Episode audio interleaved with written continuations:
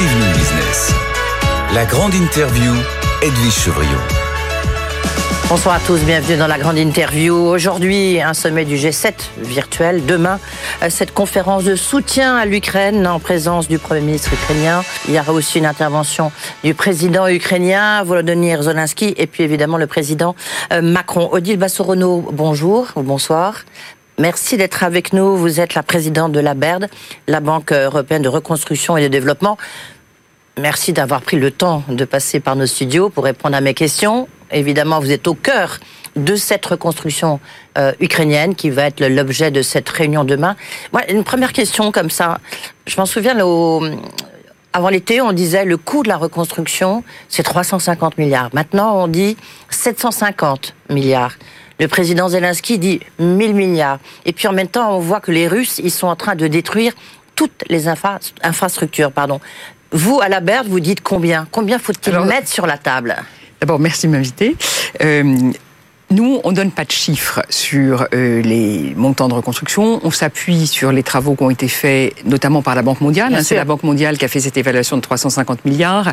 Les premières évaluations de 750 milliards, elles impliquent non simplement pas seulement les destructions, donc les infrastructures qui ont été détruites, etc., les logements qui ont été détruits, les routes, les usines, mais aussi la perte de revenus de produits intérieurs bruts qui est lié à la, crise, à la guerre, puisque euh, l'Ukraine cette année a perdu un tiers, plus d'un tiers de son produit intérieur brut, donc c'est une, énorme perte de richesse, et c'est ça qui est aussi intégré dans ces calculs de 750 milliards.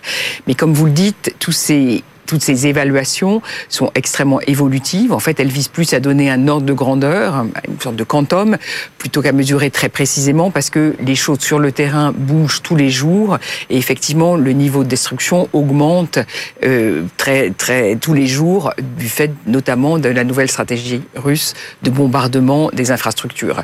Donc le chiffre pour nous qui très concrètement nous guide dans notre activité, c'est plutôt les 8 milliards de besoins immédiats ou de reconstruction d'urgence pour 2023 qui sont évalués, qui sont aussi évolutifs, mais qui donnent un ordre de grandeur. 8 milliards, mais j'ai envie de dire par rapport aux 750 milliards, ça fait un peu une goutte d'eau, non? Ben C'est vraiment, c'est ce qui est nécessaire très très urgemment pour les infrastructures d'urgence. Donc c'est n'est pas l'ensemble du besoin de soutien, euh, mais c'est euh, les infrastructures pour maintenir l'énergie, l'électricité, le fonctionnement de, du chauffage, etc. Donc c'est une toute petite partie du besoin, mais c'est ce sur quoi il est le plus urgent d'agir aujourd'hui. Oui, euh, parce que à la différence de la conférence de Lugano, Bernard, il y, a, eu trois conférences comme ça, c'est la quatrième. Donc c'est que là, on est dans une stratégie de guerre de la part des Russes de destruction justement de ces infrastructures, des hôpitaux, l'électricité. Et c'est ça que vous allez prendre en compte demain.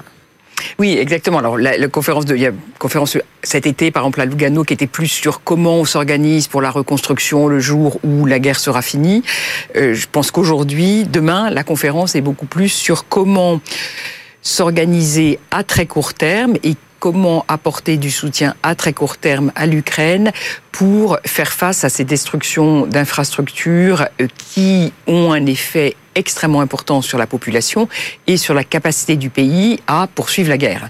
Parce que c'est important d'avoir du soutien militaire, mais c'est aussi très important de soutenir l'économie, la capacité du gouvernement à financer euh, les salaires, euh, les retraites, etc.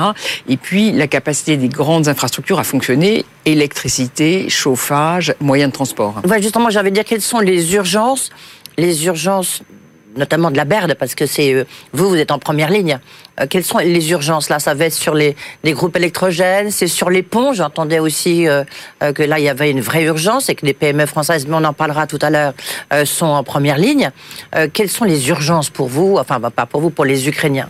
Alors, les urgences pour les Ukrainiens, c'est ce que je disais, c'est-à-dire d'avoir le minimum nécessaire pour faire fonctionner l'État, faire fonctionner continuer à faire la guerre et se protéger avec euh, les armements et les, systèmes de protection nécessaires. Mais sinon, sur le plan économique, c'est faire fonctionner l'État.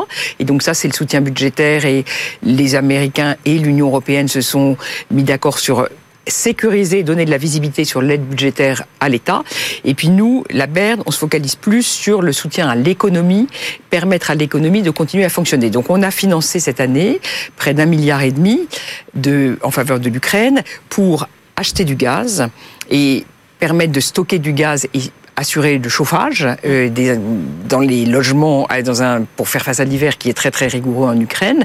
Donc on a financé 700 millions d'euros 500 sous forme de prêts, 200 millions de dons de la Norvège pour financer le gaz soutien massif aussi à l'entreprise de réseau électrique pour qu'elle puisse réparer au fur et à mesure des destructions et maintenir l'électricité dans des conditions extrêmement difficiles.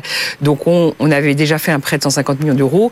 Demain, on va signer un prêt de 300 millions d'euros qu'on a décidé en quelques semaines qui pour assurer, euh, donner à l'entreprise de réseau l'équivalent de RTE en France, les moyens de d'acheter des générateurs, d'acheter les pièces détachées pour réparer, etc., en fonction des destructions qui se font euh, tous les jours. Mais une question, c'est vrai qu'on se pose tous, c'est comment fait-on pour reconstruire alors qu'il y a des missiles qui n'arrêtent pas de tomber? Euh, le, c'est une c'est très différent d'il y a encore euh, euh, quelques mois, parce que c'est la nouvelle stratégie russe, comme vous l'avez rappelé. Ben, c'est extrêmement difficile. Hein, ça met euh, l'ensemble du pays et des entreprises publiques et des, acteurs sous une pression énorme.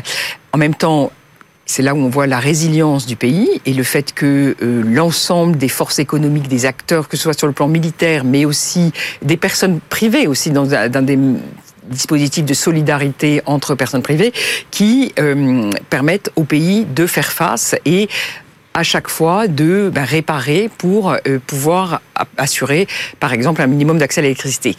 Les autres, pour revenir aux, priorités de notre point de vue, on a aussi beaucoup aidé l'entreprise de chemin de fer, parce que dans une période de mmh. guerre, pouvoir avoir des trains qui circulent est extrêmement important. Donc on leur apportait aussi des financements importants. Et le secteur privé, parce que qui est très important de comprendre, c'est que le secteur privé continue de fonctionner en Ukraine. Les banques sont ouvertes, les agences bancaires sont ouvertes, des, des entreprises continuent du secteur, du secteur agroalimentaire continuent de planter, de récolter, d'exporter. Et donc, on a apporté des financements à toutes ces entreprises, à nos clients qui avaient besoin de financement de liquidité ou de garantie pour avoir accès au crédit bancaire. Mais quelque chose de, de, de, de peut-être question idiote, mais par exemple, si une entreprise, une entreprise française qui fait des ponts, des ponts métalliques, euh, pour aller très vite, pour pouvoir les mettre en, quelques semaines, mais il y a, pendant ce temps-là, ça, enfin, les bombardements, ils continuent. Donc, euh, est-ce que la livraison, ça se fait à la frontière ukrainienne? Ça se, ça se fait comment? Bah alors il y a des mécanismes effectivement on peut pas accéder à l'Ukraine en bah avion hein, il faut passer donc c'est pour ça que les chemins de fer sont importants ou les camions les, les routes continuent de fonctionner. Ce qu'il faut voir c'est que il y a des bombardements il y a des attaques sur les infrastructures mais l'ensemble du pays n'est pas une, dans la situation du front. C'est-à-dire qu'il y a le front où les, les, la bagarre est permanente, le conflit est permanent. Euh, Pour le reste du pays, vous avez des alertes, il y a des destructions, mais la vie continue quand même. Moi, j'étais à Kiev il y a six semaines. Il y a eu après après le déclenchement de cette nouvelle tactique euh, russe de bombarder les infrastructures, il y a eu des alertes plusieurs fois les gens vont dans les, vont dans les abris, euh, se mettent dans des souterrains, dans le métro, etc. Mais l'alerte s'arrête et la, vie reprend. Donc, euh, d'une certaine façon, il y, a, des risques accrus. Si vous êtes, euh, il y a des risques de bombardement, il y a des problèmes sur les infrastructures, mais la vie continue, les gens continuent d'aller au bureau. Vous êtes dans une réunion, tout d'un coup une alerte, vous passez en sous-sol, vous continuez votre réunion. Oui. Odile Bassorono, qu'est-ce que vous vous attendez demain de cette réunion euh, ou d'aujourd'hui des, réunions que vous avez avec les autorités françaises? Parce que vous avez dit, l'aide européenne, elle n'est pas du tout au niveau. Elle n'est pas au niveau lorsqu'on regarde ce que font notamment les États-Unis. Qu'est-ce que vous attendez? Comment les Français notamment peuvent accélérer euh, leur aide, leur appui euh, Alors, j'ai, dit monétaire J'ai dit que l'aide européenne était, était vraiment en voie d'organisation. L'année dernière a été difficile à mettre en œuvre. Là, il y a un mécanisme, un mécanisme de financement pour l'aide budgétaire dont je parlais tout à l'heure qui est en train d'être euh, examiné. Malheureusement, la Hongrie a pour l'instant bloqué. J'espère qu'une solution va être trouvée très rapidement parce qu'effectivement, c'est vraiment une ligne de soutien absolument fondamentale pour le pays. Ce que j'attends demain, c'est d'abord la poursuite de la mobilisation. C'est très important de continuer à apporter un soutien à l'Ukraine. C'est un pays qui a déjà reçu beaucoup d'aide, mais la poursuite de ce soutien est fondamentale pour la poursuite de la guerre et pour la capacité du pays à résister. Et donc la mobilisation de la communauté internationale est très importante et il y a évidemment un risque de fatigue. C'est-à-dire que pour euh, des pays donateurs qui ont d'autres difficultés, des difficultés internes, on doit faire face à l'augmentation du prix de l'énergie. Maintenir ce soutien est un effort important. Donc c'est pour ça que ces efforts de mobilisation et de prise de conscience de l'importance de cette aide est un élément important. Et la deuxième chose, c'est de se focaliser plus précisément sur ces besoins urgents pour la reconstruction immédiate des infrastructures et de mettre en place un mécanisme de coordination pour assurer que les besoins sont bien identifiés et il y a de l'argent en face. Oui, euh, d'accord, mais euh, demain, Odile Renaud-Basso, vous attendez 8 milliards. D'accord C'est ça que vous attendez demain euh, de cette conférence? Je ne pense pas que demain on aura les, des, des montants euh, annoncés. Je pense qu'il n'y aura pas de nouvelles. Je, je, je, ne sais pas, mais je ne suis pas sûr qu'on aura des nouvelles annonces de soutien. Mais vous, c'est ce que vous dites. c'est d'avoir les mécanismes en place pour avoir. Du point de vue de la BERD, la contribution de la BERD, nous, à ces milliards, nous on peut d'ores et déjà s'engager à apporter l'année sur 2022-2023 3 milliards. Grâce au soutien des donateurs qu'on a déjà euh, engrangé d'une certaine façon. Et donc ça nous donne des marges de manœuvre et il faut poursuivre euh, pour aller au-delà. La France est un peu à la traîne? Par rapport notamment aux bah, les États-Unis, bien sûr, mais par rapport au, quand à quand on regarde, quand on regarde, non, la France a fait une part non négligeable. Elle nous a apporté 100 millions d'euros de garantie. Oui, mais ça nous permet de faire 200 millions. Quand, tous les, quand on regarde tous les pays européens comparés aux États-Unis, je pense que l'effort économique et financier est du même ordre de grandeur. Ça a été plus compliqué à mettre en place, mais globalement, les volumes sont du même ordre de grandeur. D'accord, ok. Comment maintenant la, question aussi qu'on se pose, c'est comment cette aide arrive? Comment faire que elle, euh, elle passe pas par d'autres grandes structures internationales qui elles-mêmes à chaque fois fonctionnent un tout petit peu? On sait quand même que le, régime ukrainien avant était quand même un régime où il y avait un petit peu de corruption. Euh, comment faire pour que ça arrive vraiment aux, Ukrainiens qui sont dans, les caves depuis six mois euh, pour reconstruire le pont, que ça arrive bien là où ça doit arriver? Alors, je pense que passer par des, dans une situation de guerre comme celle d'aujourd'hui, passer par des organisations multilatérales est une bonne façon de sécuriser et de donner de la visibilité. non, non, ça va très vite. Nous, on a fait un milliard et demi de financement cette année, avec à partir du mois de mai. Et je vous dis, on a fait euh, un prêt pour euh, la société d'électricité en euh, un mois. Et le prêt va donc ça, vous, ça passe directement de la BERD à la société d'électricité. Voilà. Donc nous, on passe par des entreprises qu'on connaît. Euh, qui sont nos clients depuis longtemps, sur lesquels on a travaillé par exemple pour euh, renforcer leur gouvernance, s'assurer que les mécanismes de gouvernance étaient clairs, transparents, euh, adéquats. Et quand c'est possible, on verse directement aux prestataires de services. Par exemple, quand on finance l'achat de gaz, on, il y a un processus d'appel d'offres pour proposer des offres de gaz, de fourniture de gaz, qui des présélections des fournisseurs, et on paye directement aux fournisseurs pour réduire, pour aller directement à mm. La personne qui va fournir le service ou la prestation. Et donc on a ces mécanismes de, euh, de comment dire de mise en œuvre qui vont assez vite. Est-ce que vous y arrivez assez bien? Enfin, Est-ce que ça, vous voyez, est-ce que l'aide arrive L'aide arrive, parce que c'est bien décidé ici au Quai d'Orsay à Paris. Euh, euh, on a besoin de temps, il faut temps. Mais après, l'aide arrive, et le gouvernement ukrainien aussi s'est mis en ordre de fonctionnement d'une façon extrêmement impressionnante pour délivrer très rapidement aux, bénéficiaires ultimes et à la population. Oui, parce qu'en fait, on parle de l'Ukraine, bien évidemment, mais il y a, des, les conséquences sont aussi très importantes. Si on, on pense à la Moldavie, à Moldavie, pardon, si on pense même à la Pologne, enfin, tous les pays limitrophes sont impactés par cette guerre. Est-ce que, est que ça inclut aussi, bah, notamment, le petit État de la Moldavie euh, bah, Effectivement, alors tous les pays euh, voisins sont impactés par la, ont été impactés par la guerre. Il y a plusieurs canaux. Hein. Le premier, c'est les réfugiés. Il y a eu 6 millions de personnes qui ont quitté, qui ont quitté l'Ukraine et qui ont, ont été en premier lieu dans les pays voisins. En Pologne, 3 millions de réfugiés, donc c'est un et comment dire un accueil de la population qui est extrêmement important. En Moldavie, qui est un petit pays limitrophe de l'Ukraine, euh, plusieurs centaines de milliers de réfugiés pour un pays qui est euh, d'une taille beaucoup, les plus, beaucoup plus on les aide on les aide on les aide massivement. C'est un pays qui est aussi très dépendant de la Russie pour la fourniture de gaz. Et donc c'est un pays qu'on a aidé massivement. On lui a apporté des financements de l'ordre de 5% du PIB 300 millions d'euros pour financer sécuriser l'achat de gaz à des prestataires tiers euh, et pour constituer des réserves. Et donc et la Pologne et la Pologne, alors on, a, c'est un pays qui a plus de moyens, qui est moins fragile, mais euh, là aussi, ce qu'on voit en Pologne, c'est aussi l'effet indirect, c'est-à-dire que il y a la guerre a créé un mécanisme de défiance des investisseurs étrangers pour l'ensemble de la zone. En fait, même si la Pologne est absolument pas dans le conflit aujourd'hui, euh, il y a bah, elle en subit les, conséquences. Elle en subit les conséquences et les investisseurs étrangers les, sont beaucoup plus réticents à investir dans ces pays. C'est la même, on voit la même chose en Moldavie, dans les pays baltes.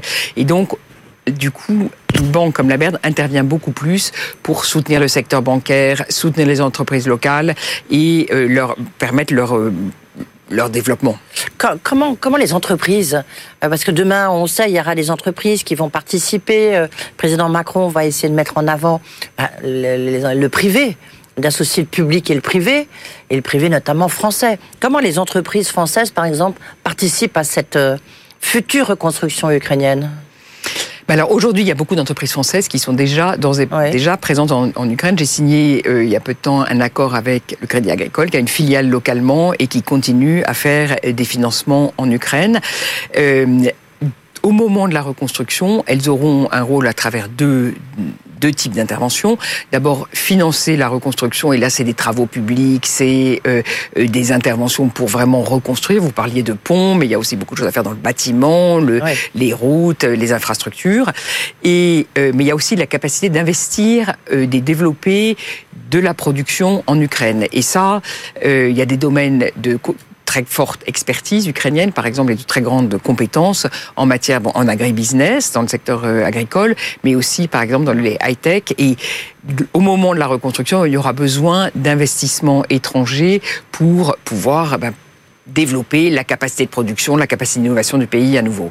Oui, le, le, mais quand vous dites quand il y aura la reconstruction, elle va quand même commencer. En tous les cas, c'est ce que vous nous dites depuis, cette, depuis cet entretien, euh, Renaud Basso. Donc, euh, ça a commencé déjà?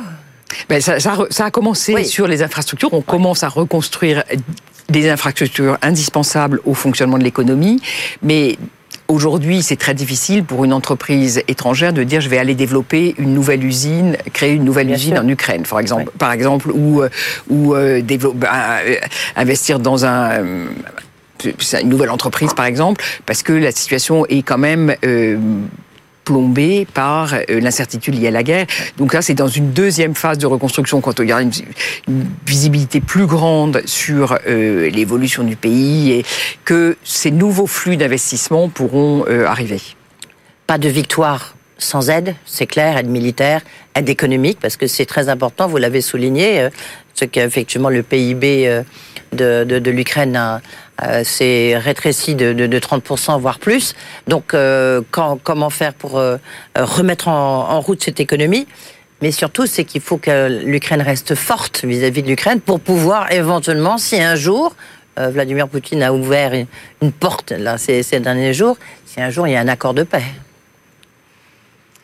Absolument, absolument. Et, c'est donc l'aide est très importante. Hein, l'aide est absolument indispensable pour permettre à l'Ukraine de tenir et de faire face et, euh, et de, de, gagner la guerre. Parce que sans, sans aide internationale, je pense que le pays aurait une capacité de résilience beaucoup plus euh, limitée.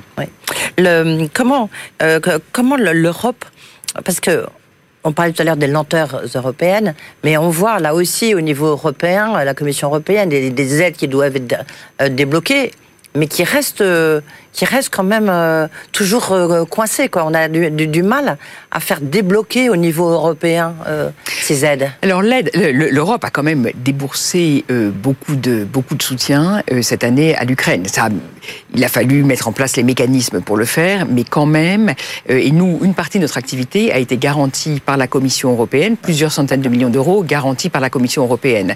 Donc la, la le délai de réaction a nécessité des ajustements, mais aujourd'hui, et comme je le disais tout à l'heure, l'Union européenne s'est aussi mise en position d'apporter un soutien de l'ordre de 1,5 milliard d'euros par mois à l'Ukraine euh, pour toute l'année 2023. Et c'est ça qui c'est l'enjeu de la discussion en cours et du projet bloqué par la Hongrie. Mais j'espère qu'il va être développé rapidement faut passer outre. Si c'est pas une garantie du budget communautaire, ce sera une garantie des États pour arriver, puisque c'est absolument une ligne vitale pour le pays. Tiens, qu'est-ce que j'imagine que vous avez suivi évidemment ce scandale au Parlement européen avec la vice-présidente grecque qui avait des valises de billets euh, euh, qui auraient été, euh, il faut rester prudent, enfin qui auraient été donnés par le par le Qatar.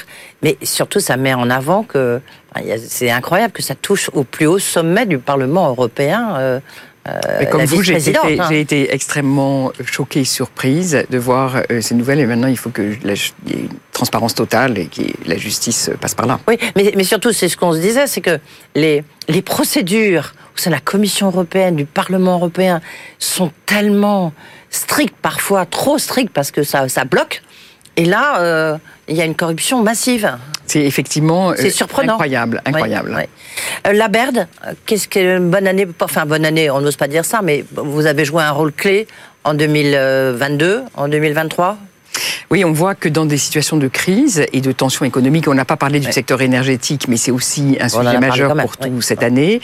on va avoir un niveau d'investissement extrêmement élevé, sans doute record euh, historique en matière, on n'a pas encore les chiffres finaux, mais un niveau d'investissement très élevé. On voit bien que les banques multilatérales comme la BERD jouent un rôle un peu contracyclique, c'est-à-dire que on a besoin de, nous, on a besoin d'être agile pour pouvoir apporter un soutien au pays à nos différents pays d'opération dans des situations de crise et les aider à faire face à ces situations. Mais vous avez suffisamment de moyens, vous trouvez, vous estimez? Ou alors vous demandez justement ah ben on, a, on demande, on demande pour, encore plus de moyens. Pour, on demande des moyens, euh, notamment pour, pour, le. On, on, a eu beaucoup de soutien pour euh, partager les risques dans nos investissements en Ukraine, parce que pour une banque, investir dans une zone de guerre, c'est particulièrement risqué et difficile. Et donc on a bénéficié de beaucoup de soutien et j'espère que ça continuera à être euh, le cas pour le futur, parce que c'est absolument indispensable pour nous pour pouvoir continuer notre activité. Oui. Juste une petite question pour finir, peut-être pour conclure. Qu'est-ce que vous faites au niveau, la Berde, au niveau français, au niveau de la France, puisque là vous êtes avec Alors, nous on n'investit pas du tout. La France n'est pas un pays, puisqu'on on intervient dans les pays d'Europe de l'Est, en développement plutôt émergent. Euh, mais, euh, évidemment, on travaille souvent beaucoup avec des entreprises françaises qui en fait investissent dans nos pays. Donc on est partenaire de, et financeur d'un certain nombre d'entreprises françaises qui investissent par exemple dans le domaine des énergies renouvelables ou des infrastructures dans les pays d'opération. Et la France est un des, les entreprises françaises sont un des plus gros en volume global euh, partenaires de la, de la, banque par rapport à, à nos autres pays actionnaires. Oui. Qu'est-ce qu'il faut vous souhaiter pour demain Odile Renaud-Bassot ben, Une forte mobilisation et euh, vraiment... Vous avez eu des assurances, là, je sais que, sans dévoiler de secret, vous sortez du Quai d'Orsay, vous allez rencontrer d'autres autorités françaises, pour ne pas les nommer. Donc nous, on a une certaine visibilité sur 2023, mais au-delà, on aura besoin de soutien additionnel. Merci beaucoup. Merci d'avoir été euh, avec nous, donc la présidente de la BERD, la Banque européenne de reconstruction et de développement. Merci beaucoup.